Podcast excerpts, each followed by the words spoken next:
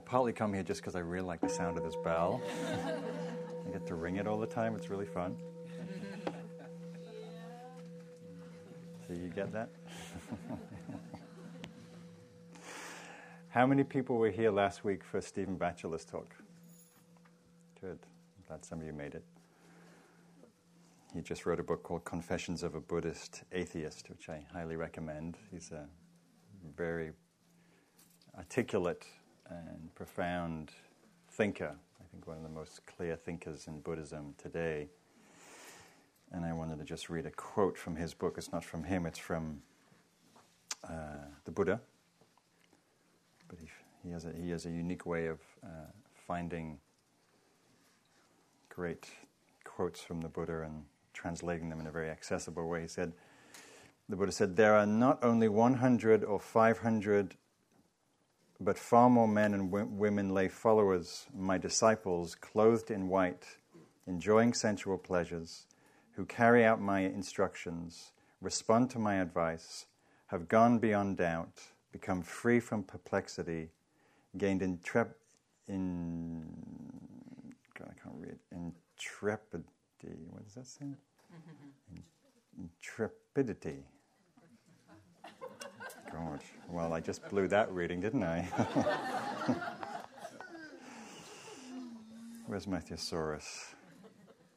Have gone beyond doubt, become free from perplexity, and become independent of others in my teaching. So, this is a very unusual quote that the Buddha is saying here. There are many, many hundreds, if not more, thousands probably, of disciples who aren't monks, who aren't monastics, who haven't renounced the world, who are living in the world, enjoying sensual pleasures, but who follow his teaching, follow his instruction, and have become free from doubt and perplexity and become independent of others, which means that one knows the truth for oneself, that one is no longer um, uh, independence on anybody to know what one knows to be true. It's just an important stage in practice, in realization, in self knowing that we know the truth so clearly that we don't need any more external reference, any source, any person to tell us whether it's true or not, because we know from ourselves, from our own experience. And so we all have that capacity, and we all have that taste that in some ways. And these teachings are really supports in helping each one of us find out what the truth is.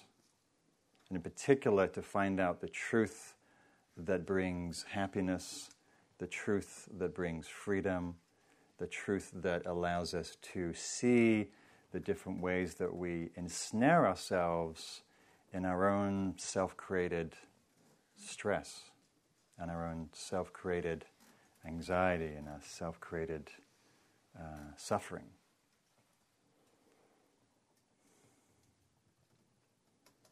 So uh, I was listening to Stephen's talk. I didn't come last week, but I was listening to it today and just appreciating that uh, that that tenet that is central in Buddhist thought to uh, to to become uh, a refuge unto oneself, to know the teachings, to put these teachings into practice, not to become a Buddhist, not to develop a whole encyclopedic knowledge of Buddhist cosmology and theology, but to understand oneself, understand the nature of reality, to understand what it means to be an awake, alive, compassionate, free human being.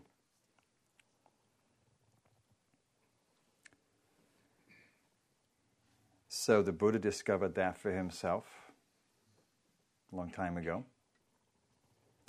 And decided to share some of what he discovered.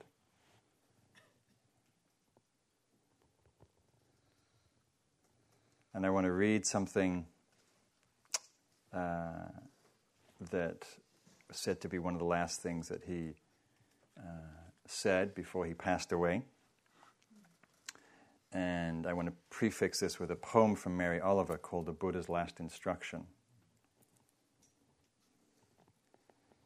She writes Make of yourself a light, said the Buddha before he died. I think of this every morning as the east begins to tear off its many clouds of darkness, to send up the first signal, a white fan streaked with pink and violet, even green. An old man, he lay down between the two sala trees, and he might have said anything, knowing it was his final hour. The light burns upward, it thickens and settles over the fields around him. The villagers have gathered and stretched forward to listen. Even before the sun itself hangs disattached in the blue air. I am touched everywhere by its ocean of yellow waves. No doubt he thought of everything that had happened in his difficult life. And then I feel the sun itself as it blazes over the hills like a million flowers on fire. Clearly, I'm not needed Yet I feel, my, I feel myself turning into something of inexplicable value. Slowly beneath the branches, he raised his head. He looked into the faces of that frightened crowd. And then he said, he didn't say all of this on his deathbed, but this is. Uh, he was pointing to this teaching he'd given at another time. Therefore, Ananda, Ananda, his trusty attendant, be ye lamps unto yourself, be a refuge to yourselves. Hold fast to the truth as a lamp, hold fast to the truth as a refuge. Look not for a refuge in anyone beside yourself. And those who either now or after I am dead shall be a lamp unto themselves, but holding fast to the truth as their lamp, and holding fast to the truth as their refuge, shall not look for refuge to anyone besides themselves. It is they who shall reach the very topmost heights peace, freedom. But they must be keen to learn, must be keen to know that truth. So, this is an interesting teaching and somewhat paradoxical in that um, at the same time as you said, be a lamp unto yourselves, he gave this vast body of teachings. You know, it would take up, you know, if we had a library, it would take up the whole length of this stage, you know, this, you know, the teachings that he gave. And then, you know, we could fill the room with them, the amount of Buddhist books that have been written since then about philosophy and cosmology and all the rest of it.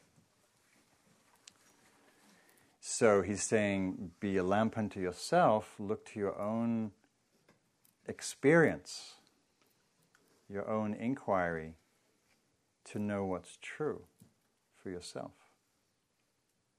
And at the same time, he was very uh, keen to share his particular understanding and uh, guide to a certain path, a certain way of seeing. So he wasn't saying, this is how it is, you know, it's my way or the highway. They said, No, this is what I know to be true. Take a look for yourself. Take a look at your own experience. What do you know? What do you know? You know, what do you know to be true? What do you know that's important, that's true?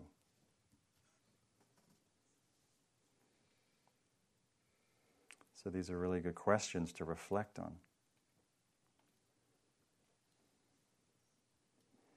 And when you read about the Buddha's journey and his, his, his early life and his time practicing in the forest as an ascetic and a monk, and you get the sense that it wasn't easy. Just like for each one of us, it's not easy. This to, to walk a, a path of awakening, to cultivate oneself as a human being, to awaken the heart, to awaken the mind, to free ourselves from all the painful ways that we get caught in our egoic habits and tendencies and patterns and reactivities.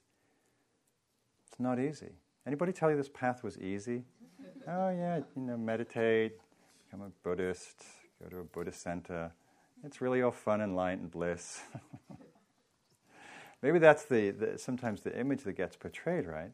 You meditate and it's all just blissful and light and you know one with all beings and You know, that happens sometimes. I'm not saying that bliss doesn't happen. Bliss is certainly part of, uh, you know, it's a side effect of opening the heart and the mind and freeing ourselves from certain neuroses and whatnot.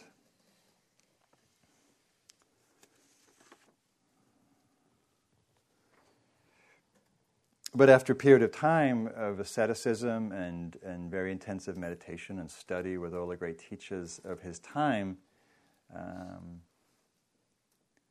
he ultimately had to rely on his own clarity, his own perception, his own practice of mindfulness, which is what we practice here, his own awareness of himself, his mind, body, heart, and what that revealed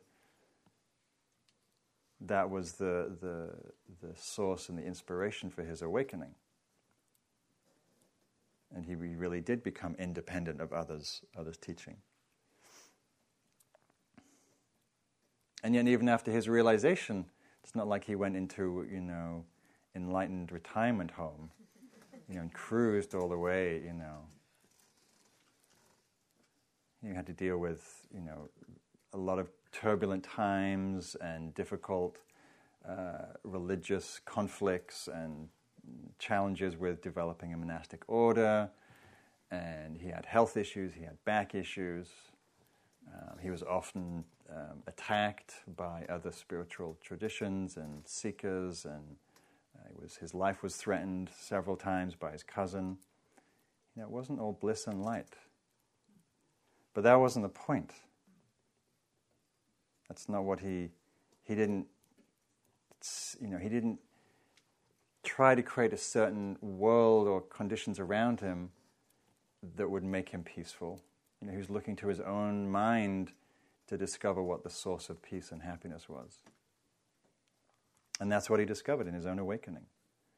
That sense of peace, equanimity, clarity that's able to be at ease with whatever's happening, to be at peace to be in non contention with the world,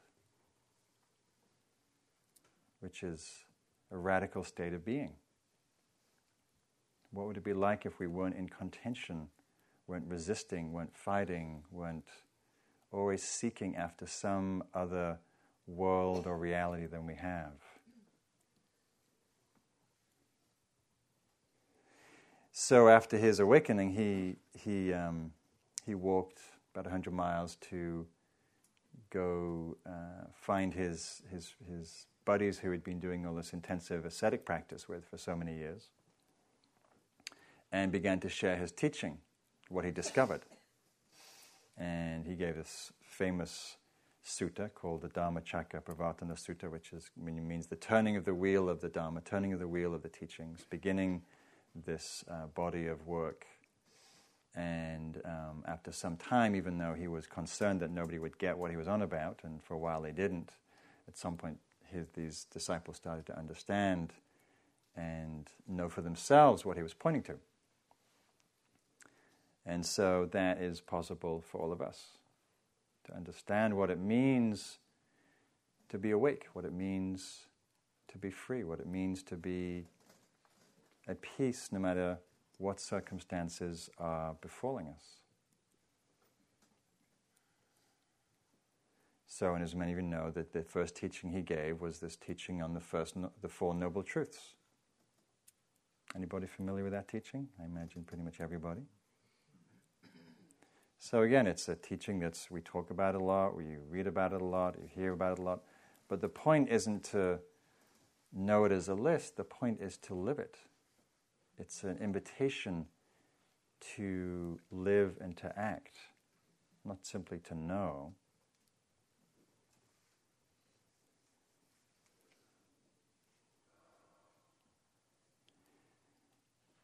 So, and really, this teaching is the good news of this practice, even though it can look like it's a lot of teaching about dukkha. Dukkha is the Pali word for unsatisfactoriness or anguish or stress or burden.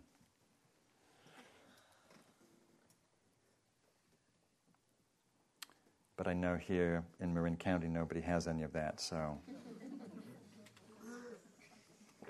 or in the Bay Area. So we'll go into the next teaching.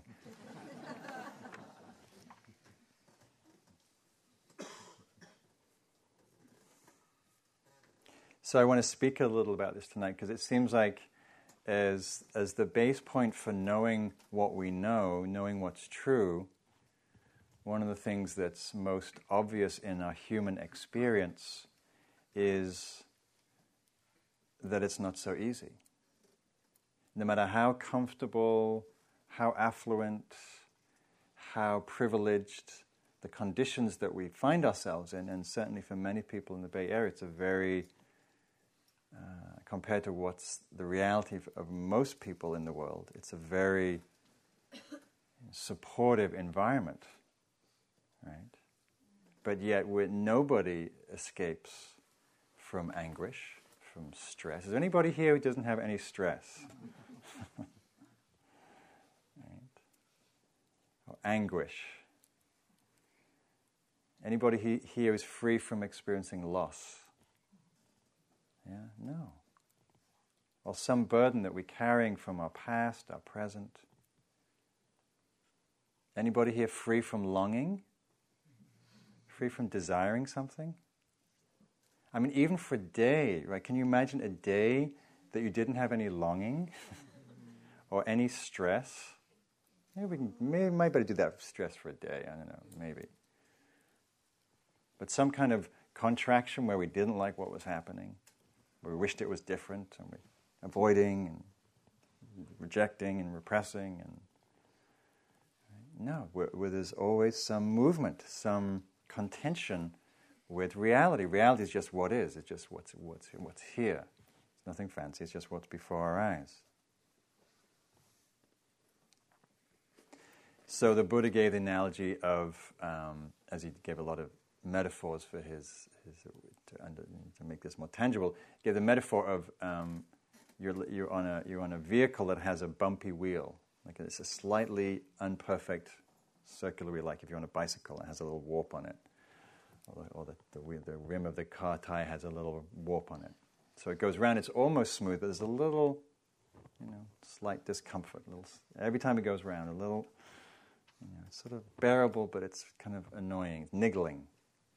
And that's one, one sense of this dissatisfactoriness. You know, if you think about the most beautiful, I mean, this weekend was a beautiful weekend, right? Beautiful spring, flowers and grasses and sunshine and light and Maybe you planned the perfect Marin day. You know, you got up and you had your cappuccino, and then you went for a stroll, then you went to the beach, and you took the dog out, and the kids to the park, and you had ice cream and pizza. You know, whatever you know, whatever your fantasy day is.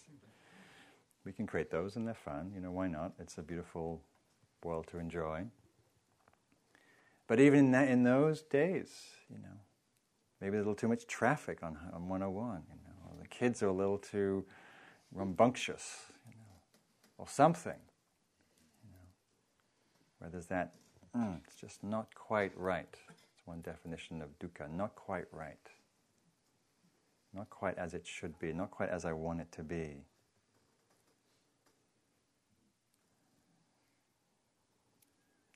So I once uh, had a tropical vacation with a friend. Uh, we went to this, for me, it was a pretty upscale swanky hotel resort that I don't normally kind of go to. And I thought it was fabulous. You know, it was beautiful on the cliffs overlooking the ocean. It was tropical and all that. And the first thing they noticed as they walked in the room was the, the blinds, the Venetian blinds, had a little dust on them. like, oh yeah, there's dukkha. Even in the tropical paradise, there it is, right there. It's not quite right. It's not quite up to snuff. So when you think about your meditation today, how was your meditation? You know, where was dukkha present in that? Where was that that slight itching, gnawing, unsatisfactory? Oh, my breath's just not quite smooth like I like to be, really smooth. And my mind is just a little too restless. Or there's a little too much noise in the meditation hall. Or it's a little too warm, or a little too cold, or my body's a little too uncomfortable right? or very uncomfortable, or my heart is grieving, and that's really difficult. I'm feeling loss, or mourning. and so, as I mentioned in the beginning of the meditation, you know, as we often say in this teaching, it's not as important as what's happening, but how we relate to it. What's the relationship when the room is noisy or too warm or too cool or your body's your body's dull or agitated? How do you be with that? That's the teaching right there. The Four Noble Truths is right in that moment. There's the experience, there's unsatisfactoriness, and then what you do with that is whether you experience peace and ease in that moment or you feel miserable. This meditation would be better if only they opened the windows. You know? If only, you know, blah, blah, blah. I had my cappuccino before I came.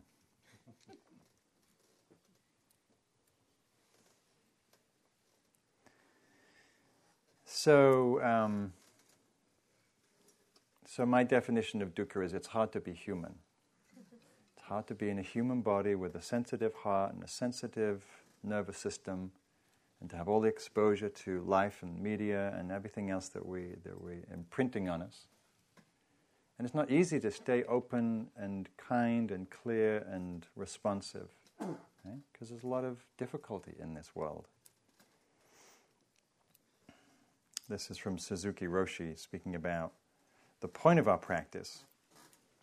He says, You don't really know what it means to sit in meditation until there's some great difficulty in your life, not until something happens like the grave illness of someone you love. And then you are tearing your hair out and pacing back and forth in the corridor of the hospital, and there's nothing you can do. And finally, you take a seat in the midst of your fears and your sorrows and thoughts and worries, and you just sit there in the middle of it all. And that's the moment that you begin to understand the power of your practice. That's really why we practice. So we can meet those moments with some grace, with some spaciousness, with some kindness, with some forgiveness.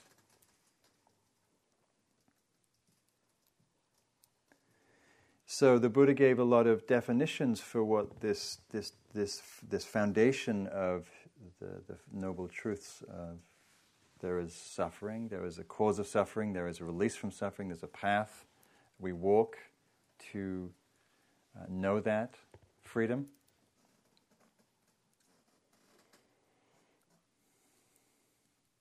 And one of the ways he defined this, this dissatisfactoriness is in this human experience is when we don't get what we want, when we lose what we have, when we're separated from that which we love. When we don't get what we want, or we get what we don't want,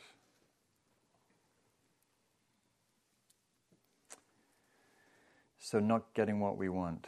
Anybody here not getting what they want right now? Work or in your relationship?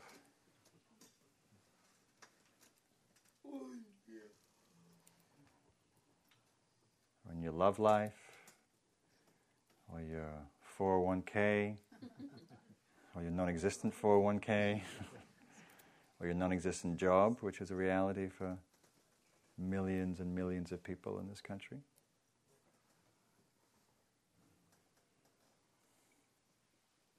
Not getting what we want. What are some of the things that we don't that we're that we're not getting? Anyone like to say? The suffering that comes from not getting what you don't want.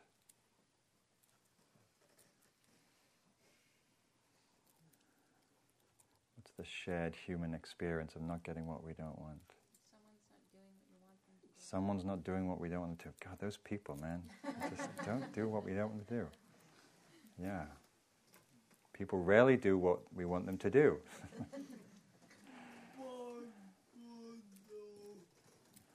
but his father's bipolar. Uh-huh. We want him to take his medication.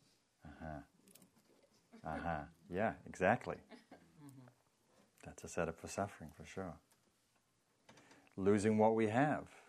Right? How, how long can we go through, through our days without losing something? Right? Losing something all the time. Precious moments, health, youth, fitness, Someone's laughing over there about losing his what age or health or both, all of it. It's sort of depressing, you know. it's sort of depressing. It's all too true, you know. Right, it's true. It's true. It's depressing when we hold on. So that you know, the second noble truth is it's depressing. We get into suffering when we were in contention with that reality. You know, that li- you know, life you know, it is passing. We are all. Anybody not getting older here? Just checking we're in the right place. Right? It's part of being human. It's part of living. It's part of being in this beautiful world. You know, we wouldn't have seasons if we didn't have change. You know, the flowers come and go. You know, they give up their glory, and then you know, a few days later they're gone, passing, blossoms, losing what we have, losing loved ones, losing friendships, losing trust, losing confidence, losing loyalty, losing many, many things. So easy to get to our heart to be hurt in this life and separated from that which we love. What are we separated from that causes us anguish? I think the thing that causes us most anguish is we're separated from what's true. We're separated from our true nature. We're separated from our deeper knowing that what we're seeking, as Rumi often points out, what we're seeking, what we're looking for, is the one that's doing the looking. The eyes which are looking are the ones that we're looking for. You know, we're lost in this external orientation. I know somewhere at some point I can stop all of this loss and change and misery and difficulty and anguish and stress if I just, you know, get this thing. You know, this new Lexus sports car they just come out with. or diamond ring or you know, nose job or know, Hawaii vacation or whatever, you know, floats your boat.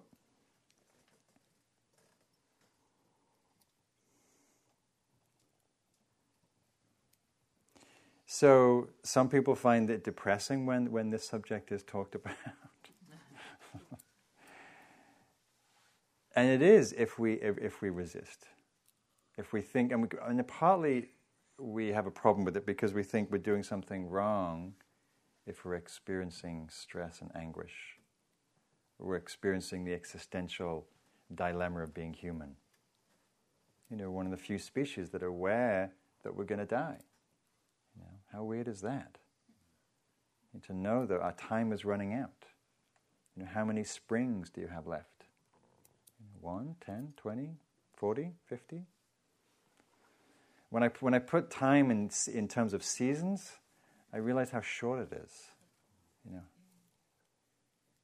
And again, it's not to make not to make us depressed, but to actually make, it wakes me up. You know, like this spring, I'm completely enraptured by how amazing it is. It's so beautiful. It's you know, I I, I cycle a lot in West Marin and. It's ecstatic. It's beautiful. The bounty, the abundance, the beauty, the, the fecundness of the earth. It's you know, and it, if we know, yeah, we don't know how many of those we're going to have left. This might be the last one. So we really feel it and smell it and taste it and enjoy it, love it. And we know it's going to pass, and we know it's going to, everything's going to turn to toast around here and brown and crisp and, you know. And if you're like, if you're from England, like I am, you know, I'm, I'm, i have some attachment to the green grass.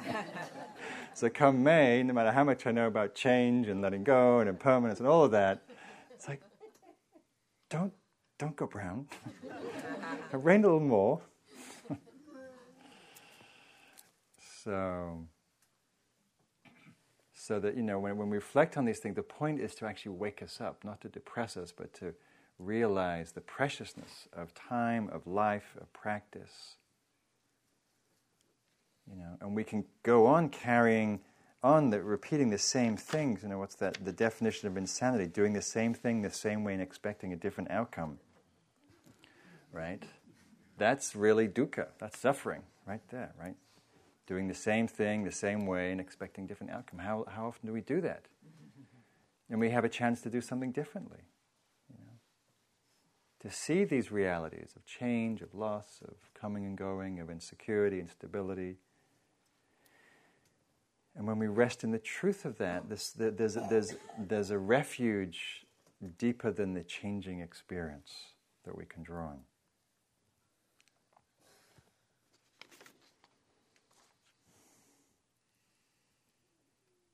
This is from the Nisargadatta, great Indian Advaita teacher, who, as many many uh, teachers do, point to this idea of turning towards the difficult and seeing what a profound opportunity is there. He writes or he speaks The essence of pleasure is acceptance. Whatever may be our situation, if it's acceptable, we find it pleasant.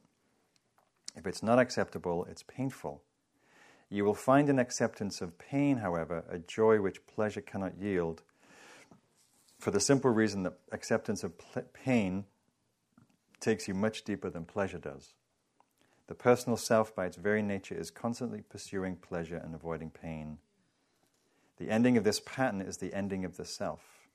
The ending of the self, with its desires and fears, enables you to return to your real nature, the source of all happiness and peace. So we're all doing that. We're all pursuing pleasure and avoiding pain. It's a natural human tendency. But it's not actually what brings about the peace that we're really seeking.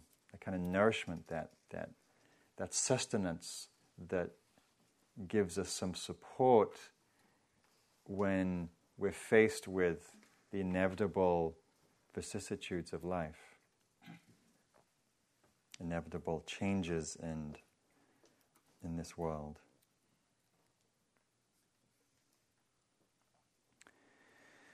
But as I said earlier, that what's important is not so much what's happening, how, but how are we're relating to these difficulties. How do you relate to your burdens? How do you relate to your stress and your anguish? Do you get up in the morning going, oh God, I hope that doesn't come today, please. No, I'm sick of that knee pain, that, that heartache, that longing, that loneliness, the emptiness. Do we, you know, do we turn to the TV or whatever form of distraction we, we you know, distraction of choice, find ourselves in the you know, pint of ice cream in the freezer? Or where do we go to not be with simply being with that experience? Viktor Frankl wrote, It's not the load that weighs us down, it's not the load that weighs us down, but how we carry it. So, how are we carrying our burdens? How are we relating to them? The poet Hafez put it a little more comically. He said, You carry within you all the ingredients to turn your life into a nightmare. Do not mix them. Do not mix them.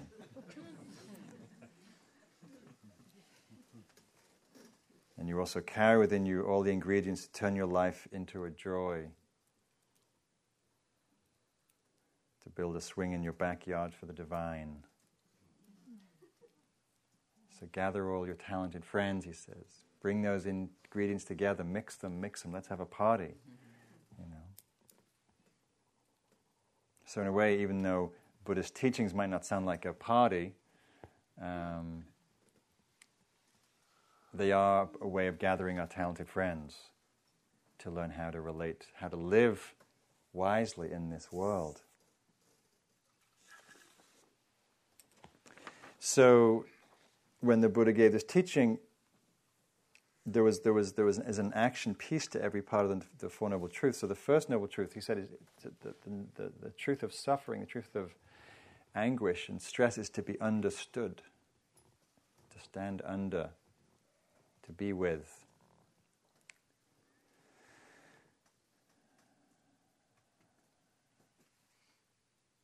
Ajahn Chah once wrote, Normally, with suffering, we run away from it. By running away from it, we run towards it. So, notice the ways that you run away from it.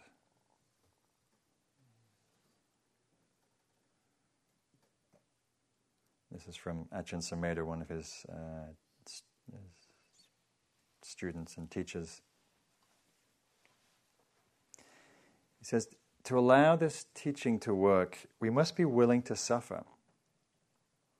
This is why I stress the importance of patience.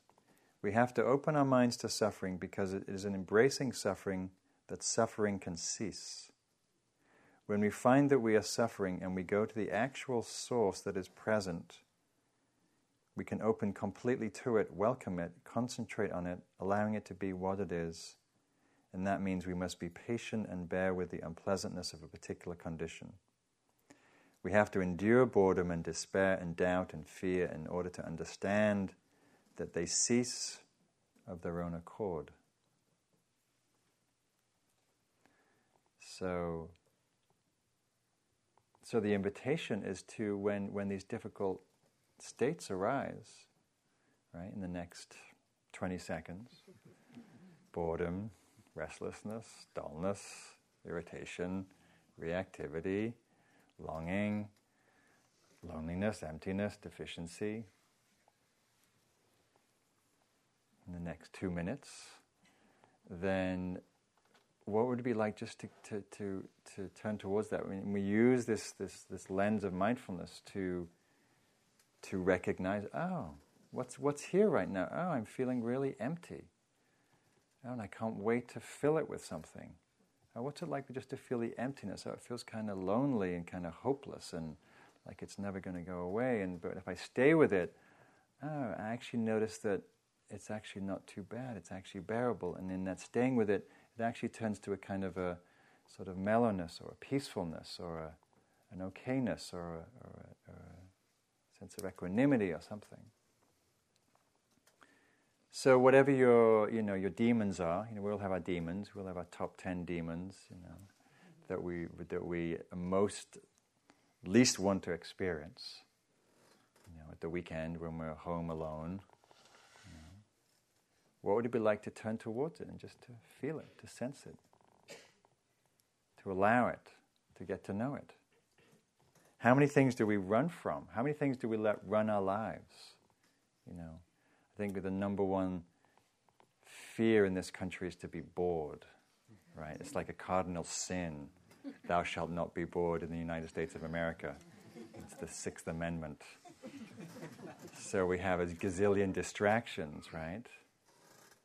Because God forbid, bored, if we're bored, it would mean what would have to be with ourselves, you know, feel ourselves for a moment, you know, and see what's there beneath all the, you know, busyness and the workaholism and all of that. Right? That's why meditation is often so challenging. That's why we get to meditate once a year, right? Because what happens is we have to be with ourselves. And it's one of the funniest things in this, in this modern age that we live in. I don't know if this is always true. That it's really hard to be with ourselves. Right? I'm seeing a lot of nodding heads. Right? Hard to be with ourselves. What, a, what an interesting phenomena that we, we are in a culture that doesn't want to be with itself It's kind of bizarre from a certain point of you know here we are it's like we can't really get away from ourselves but we don't want to be here mostly for, for a lot of people anyway at least a lot of the time so what's that about that clearly is suffering. And to not to to not know how to face that means we're running from ourselves. And if we're running from anything you know it's suffering. So so meditation and these teachings are really a practice of stopping, stopping running.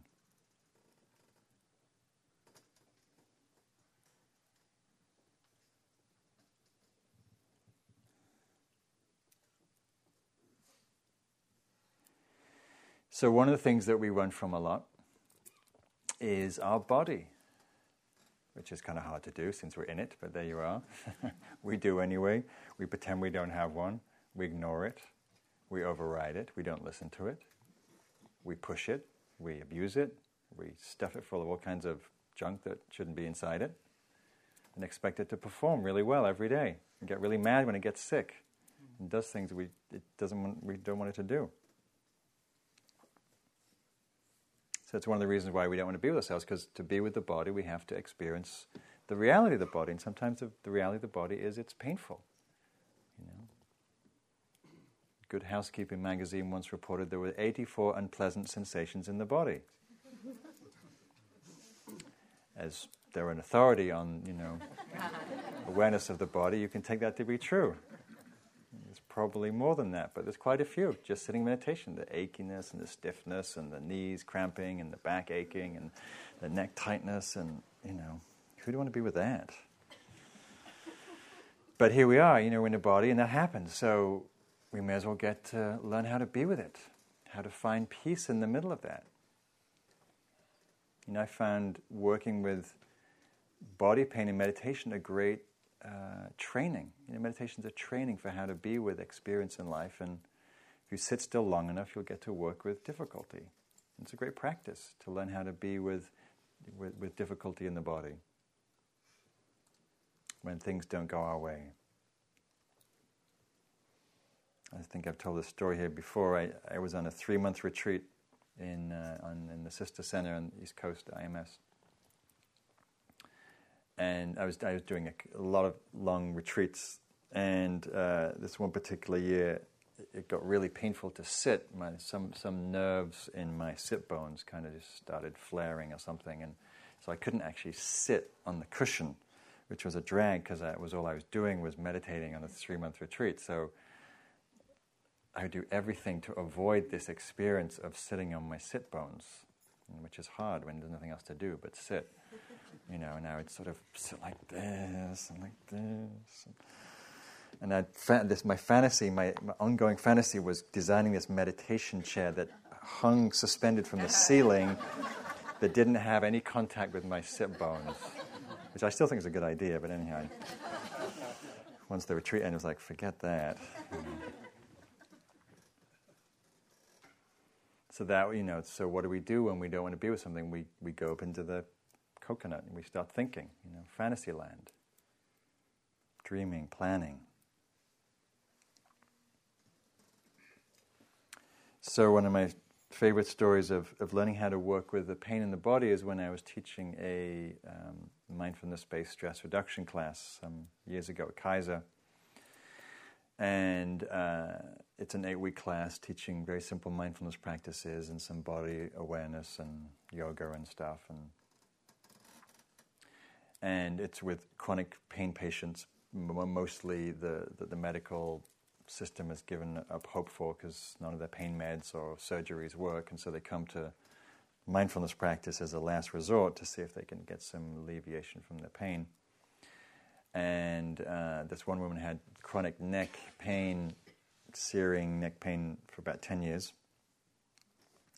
And the, the, the pain meds didn't work. And so she was in this class, and after, she was with a fair amount of distress around the pain. And after about the fourth or fifth week, she came back. She would give homework practice every week, and she came back and she was really excited to report that she'd had a meditation where she'd gotten quiet enough through the rhythm of the practice that um, she was able to see how much the pain was caused by her resisting, resisting and tightening and fighting and contracting and mm, being afraid of the pain.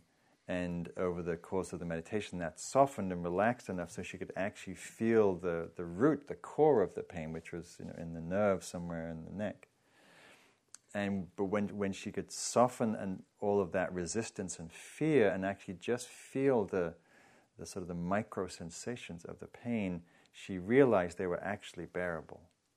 They were actually it wasn't half as bad as she thought it was, and she realized she had some capacity to be with that if she was mindful rather than reacting and in, in fear. And it was a very profound revelation for her to see that, that she had that capacity didn't make the pain go away, didn't heal the neck necessarily, but it gave her resources, which is what this practice does. It gives us resources, capacity that we all have to, to be with the difficult, to be with the challenging, as the Suzuki Roshi was speaking about. Now, as I was writing, writing this talk today, I was remembered um, a story about a man I'd, I'd met in uh, Tiruvannamalai in, in, southern India, in Tamil Nadu. And uh, he was he was a, he was in a, he was in the Japanese prisoner of war camp during the war, and uh, he, his job was to uh, clean out the cess pit, where all the you know all the all the latrines would go into the central cesspit, and his job they put him into the cesspit up to there, and he had to sort of dig it out with buckets, and he had a profound spiritual awakening in the cesspit of all places, because he realized that who he was wasn't just the body. That his body was obviously in complete revolt to every single aspect of that experience. But he found, because the intensity of that experience, as often happens in intense experiences, that he actually saw his mind was able to be quite at peace in the middle of that. It was a very profound teaching for him.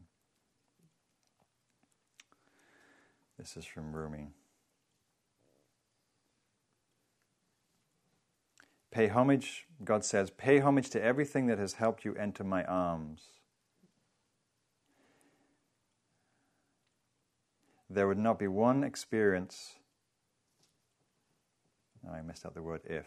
If God said, Pay homage to everything that has helped you enter my arms, there would not be one experience of my life, not one thought, not one feeling, not any act I would not bow to. So, you know, nobody wants to have pain and difficulty and anguish and all of that. And yet, when it does come, and we do learn how to work with it and be with it and grieve or whatever it is required to feel, to sense, to allow, to let go, it's usually the things that most transform us. Even though we so long to be free of it, it's often what, when it's metabolized, is what actually allows us to grow, allows us to, to know a certain depth or harmony or clarity that we've not yet needed to or been forced to touch.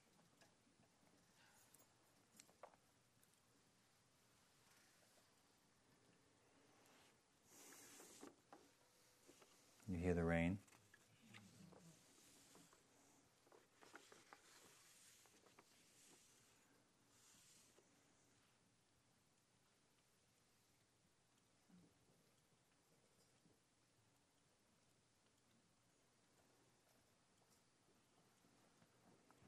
So, one of the beautiful things about, one of the beautiful things I appreciate about having trained my mind and having practiced mindfulness for such a long time, that when those moments uh, appear, you just like the sound of the rain, very simple, very innocent, that we can be fully there.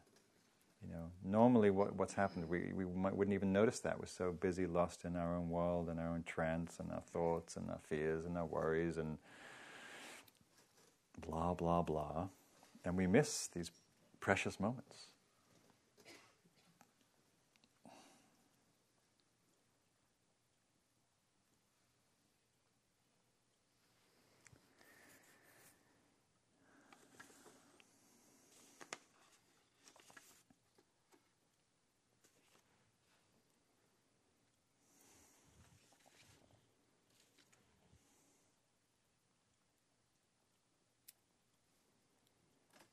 Would like to let the rain give the rest of the Dharma talk, but we have 15 more minutes.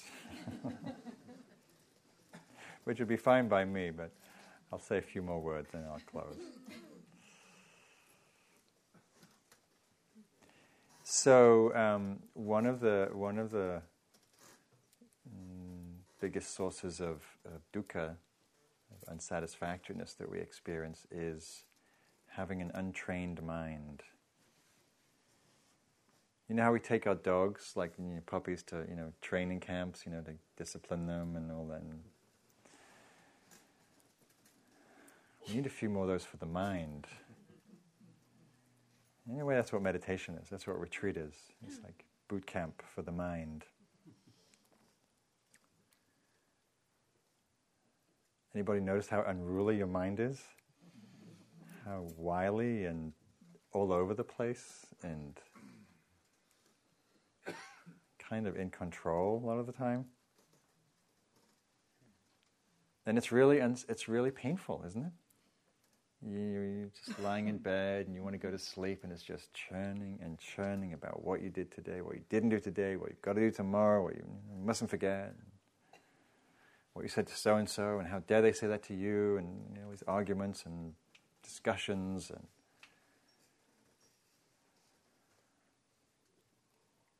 or the way our mind catastrophizes. Notice how your mind catastrophizes? You think about the worst case scenario as if it's really real. What happens if I lose all my money? You know, or my wallet, or my car keys, or my partner, or my, you know, we go in these long fantasies and s- that are really quite painful. It's like going to see a really bad movie that we sign up for, you know, dozens of times a day, if not hundreds of times a day. Like, what a racket.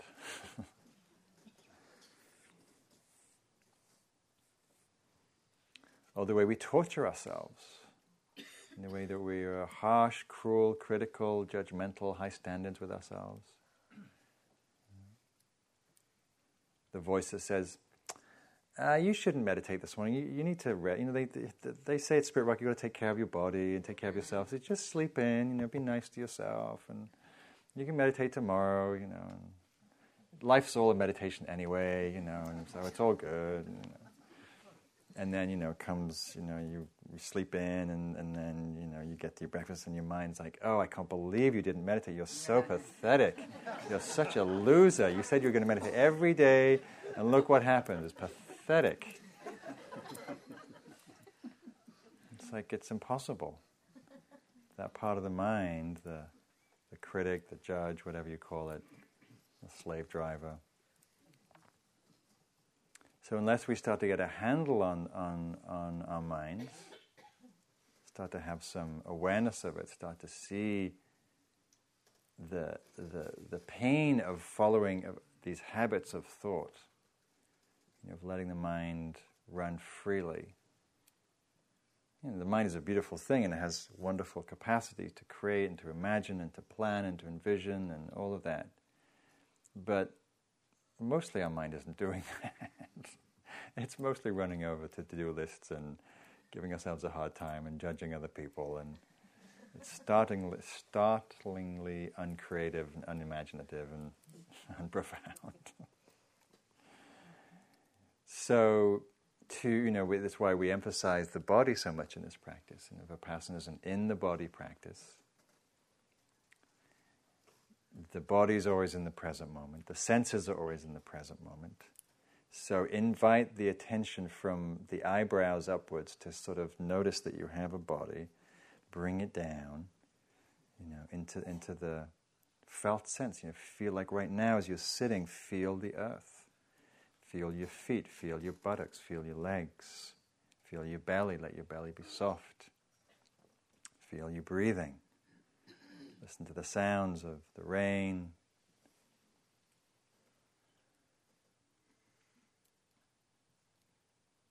You know, we live in we are, we're sensual creatures and we live in a beautiful sensual world, and so invite the, the attention into the senses will keep you more grounded in the present moment. I, I suggest to people spending a lot of time outdoors because it invites our attention into our senses. When we're in our senses, just in the physical act of being present in the moment, then what's happening? We're, we're here. We're here. We're not in some drama, some fierce scenario, some regret, some trying to make a better past.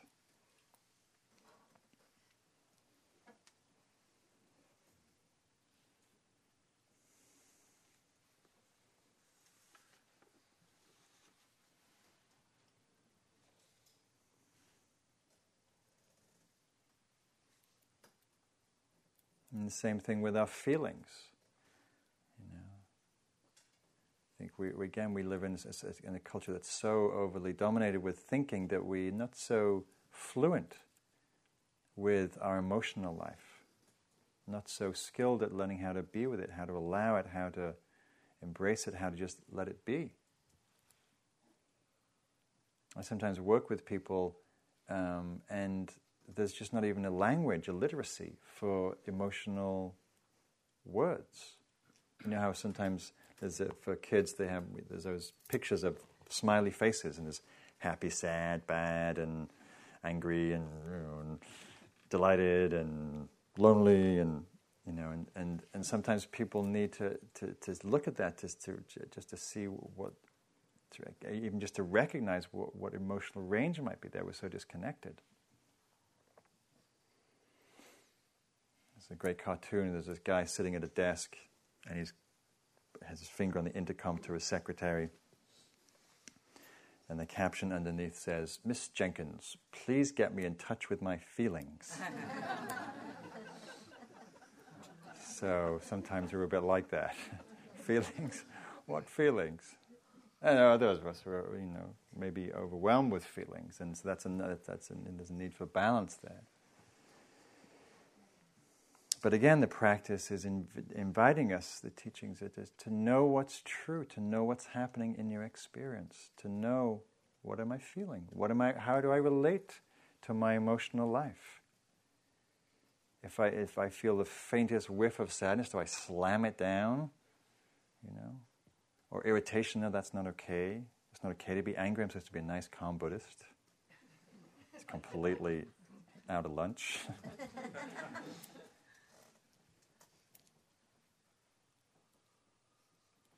So to pay attention as you as as feelings, emotions arise.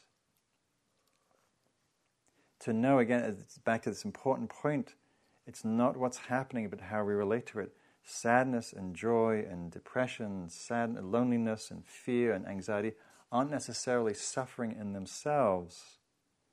When we add what the Buddha called the second dart, the second arrow, when we reject them, criticize them, judge them, blame ourselves, drown in self pity.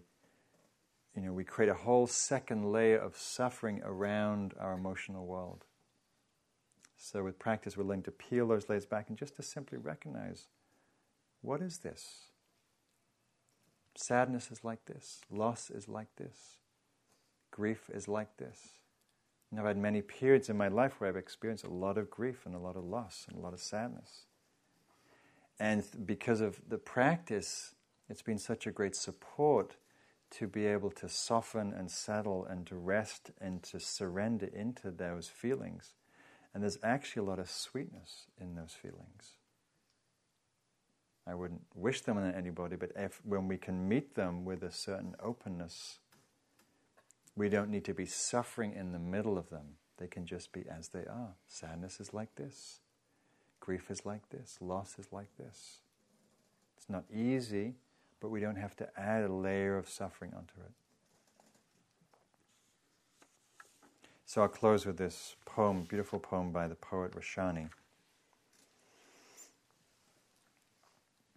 which speaks to this capacity to meet the difficult, meet our burdens, and to rise from the ashes like the phoenix.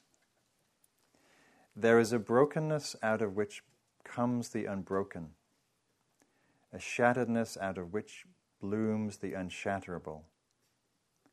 There is a sorrow beyond all grief which leads to joy, and a fragility out of whose depths emerges strength. There is a hollow space too vast for words, through which we pass with each loss, out of whose darkness we are sanctioned into being there is a cry deeper than all sound, whose serrated edges cut the heart as we break open to the place inside which is unbreakable and whole while learning to sing.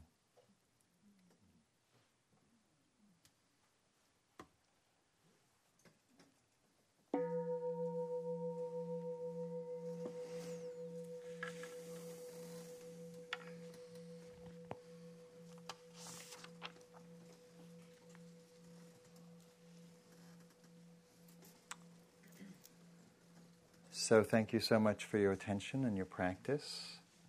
Um, pay attention to this aspect of your experience and how you relate to it. Jack will be here next week. I think I'm teaching the following week, and I'll be probably talking about the second noble truth, about the, the cause of, of our own anguish. So, take care, be well. Thank you.